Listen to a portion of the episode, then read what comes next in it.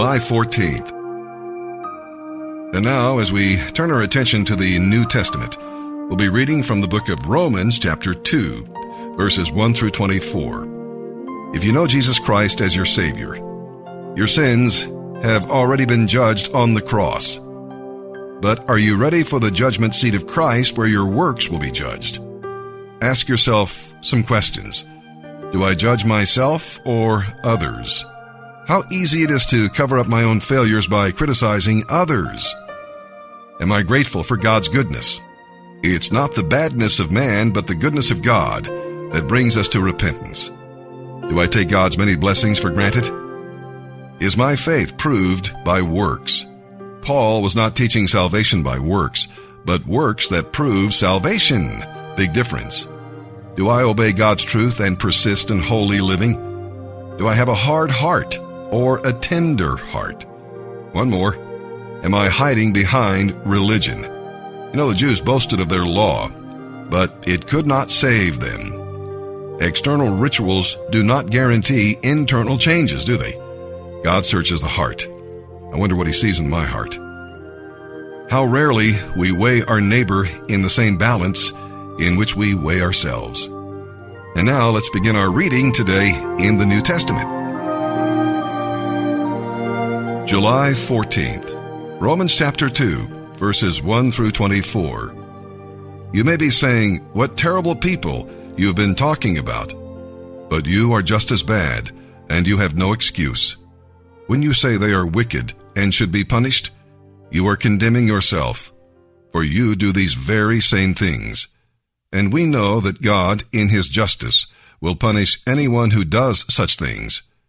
Do you think that God will judge and condemn others for doing them and not judge you when you do them too? Don't you realize how kind, tolerant, and patient God is with you? Or don't you care? Can't you see how kind He has been in giving you time to turn from your sin? But no, you won't listen. So you are storing up terrible punishment for yourself because of your stubbornness in refusing to turn from your sin. For there's going to come a day of judgment when God, the just judge of all the world, will judge all people according to what they have done. He will give eternal life to those who persist in doing what is good, seeking after the glory and honor and immortality that God offers. But he will pour out his anger and wrath on those who live for themselves, who refuse to obey the truth and practice evil deeds.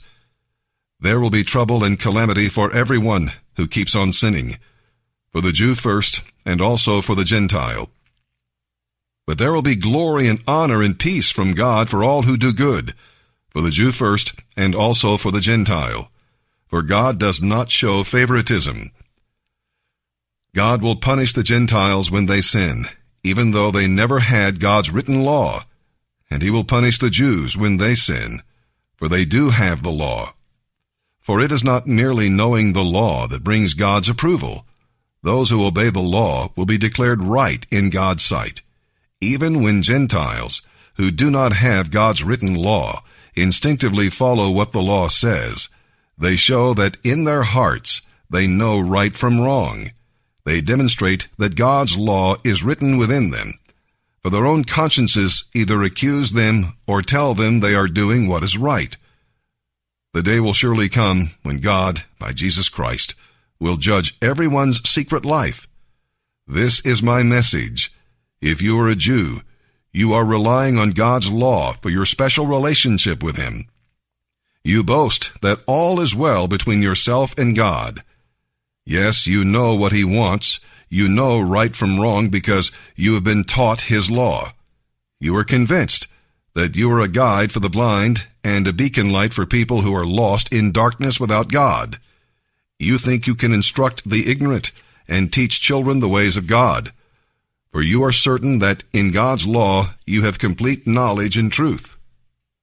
Well then, if you teach others, why don't you teach yourself? You tell others not to steal, but do you steal? You say it is wrong to commit adultery, but do you do it? You condemn idolatry, but do you steal from pagan temples? You are so proud of knowing the law, but you dishonor God by breaking it. No wonder the scriptures say, The world blasphemes the name of God because of you.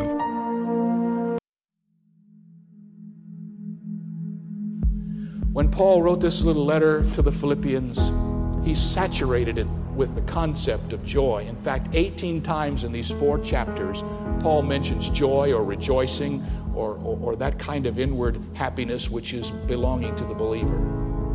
Now, he says in this letter very clearly that his joy is in Christ, and that's evident. But his joy was also in the Christians. That is such a good thing to remember. His joy was in Christ, but his joy was also in the Christians. He says in, in the fourth chapter that his joy and his crown is the believers in Philippi. And it's a reminder to us that as, as we come together as God's people, no matter how difficult our circumstances may be, remember, Paul is in prison and he's writing this letter in a dark cell.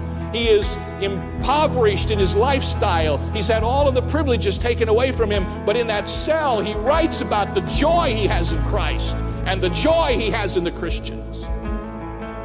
He reminds us that if we want to have true joy in our lives, then we better get into fellowship with God and we better get into fellowship with God's people. That's where joy comes for the Christian. You show me a person who's out of joint, who's walking around looking like a reject from a pickle factory, and I'll tell you that he's got a problem either with his fellowship with God or with his fellowship with God's people. Because when you have joy in your heart, you have joy because your vertical and your horizontal relationships are in order. And that can mean the difference to each one of us as we face every day fellowshipping with God, koinonia, and fellowshipping with one another in partnership.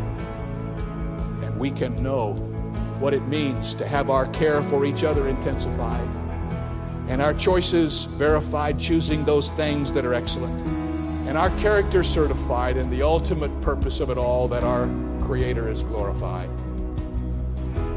Jesse Franklin wrote a little verse that helps us to end all of this. This is what she wrote I want my church to be a place where men can meet God face to face and meditate upon His grace.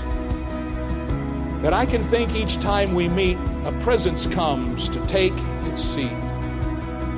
I want here doors to stand so wide, no hungry soul who waits outside will think that he has been denied.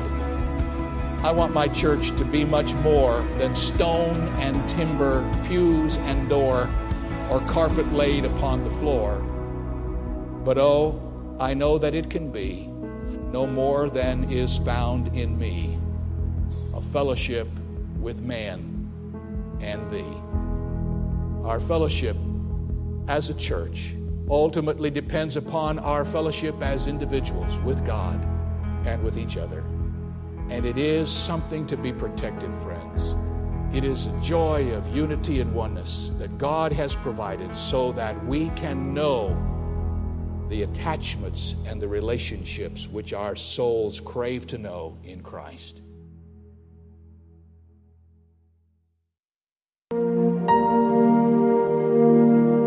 Today we're reading in Psalm chapter 10 and we have some questions here. First of all, does God hide? Why do the wicked prosper? It asks. That's a perennial question that uh, God's people ask as they consider the suffering of the godly and the security of the ungodly. They feel that God has forgotten and forsaken his own people. He is hiding. Next question. Does God hear? Well, note the repetition of, He has said in his heart. God hears what the ungodly say and does not approve of their pride and rebellion. The ungodly announces, I shall not be moved. God does not see what I do. Even if he does, he will never judge me. Boy, what incredible arrogance, huh? And the final question is Does God help? Well, of course He does. He sees the trouble of His people, feels their grief, and helps them in the right way at the right time. After all, the Lord is King. It may look as though the ungodly are winning the day, but I guarantee you the Lord will triumph in the end. Psalm 10, verses 16 through 18. The Lord is King forever and ever. Let those who worship other gods be swept from the land. Lord, you know the hopes of the helpless. Surely you will listen to their cries and comfort them. You will bring justice to the orphans and the oppressed, so people can no longer terrify them. Proverbs 19, verses 8 and 9. To acquire wisdom is to love oneself. People who cherish understanding will prosper. A false witness will not go unpunished, and a liar will be destroyed.